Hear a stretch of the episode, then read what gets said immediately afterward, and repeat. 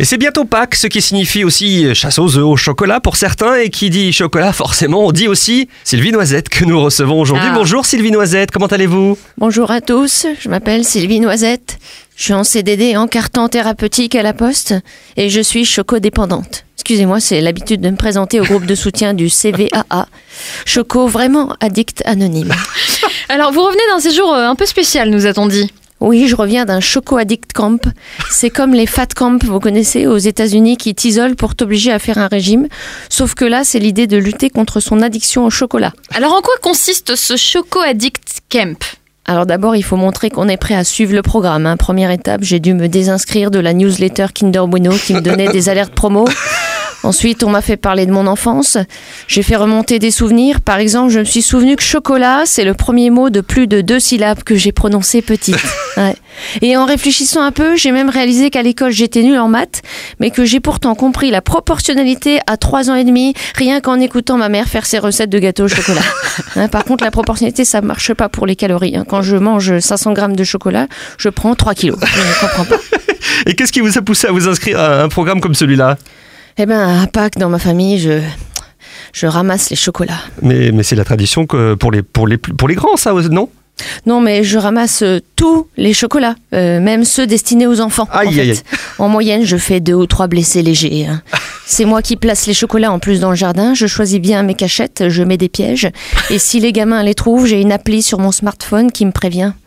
Bon, cette année, j'ai proposé à mes neveux et nièces de faire la chasse aux œufs en jouant à chaud-froid. Ah bah ça c'est mieux, c'est bien, vous progressez. Bah pas vraiment. En fait, on a bien commencé. Je les guidais vers les chocolats et puis je sais pas ce qui m'a pris. J'ai, commencé à leur dire uniquement froid, froid dans tout le jardin jusqu'à ce qu'ils arrivent au bord de la nationale. Et là, je disais chaud, chaud, brûlant, brûlant. Non mais ils vont bien, ils vont bien. Les voitures klaxonnaient, ils ont cru que c'était pour les encourager. Ça leur a beaucoup plu. Il n'y a pas de problème. Mais on, on peut pas faire ça, c'est pas raisonnable du tout. Non, vous avez raison, Nathanaël, on peut pas faire ça, c'est pas raisonnable pour des œufs en chocolat de médiocre qualité. hein. Ou pour des œufs en sucre, au pire pour un lapin joliment emballé dans du doré et qui cache en fait un lapin en chocolat blanc. Ah, C'est comme ouvrir une papillote et tomber sur une pâte de fruits. Donc ce programme, ça vous a aidé à calmer votre consommation de chocolat? Ouais, en plus il y avait des stars hein, dans le camp. Euh, Il y avait Joe Wilfried Songa, Tony Parker. Et Ils sont Choco Addicts Non, ils sont là après décision judiciaire pour avoir joué dans des pubs Kinder. Incitation à la consommation qu'ils ont dit, incitation, ouais.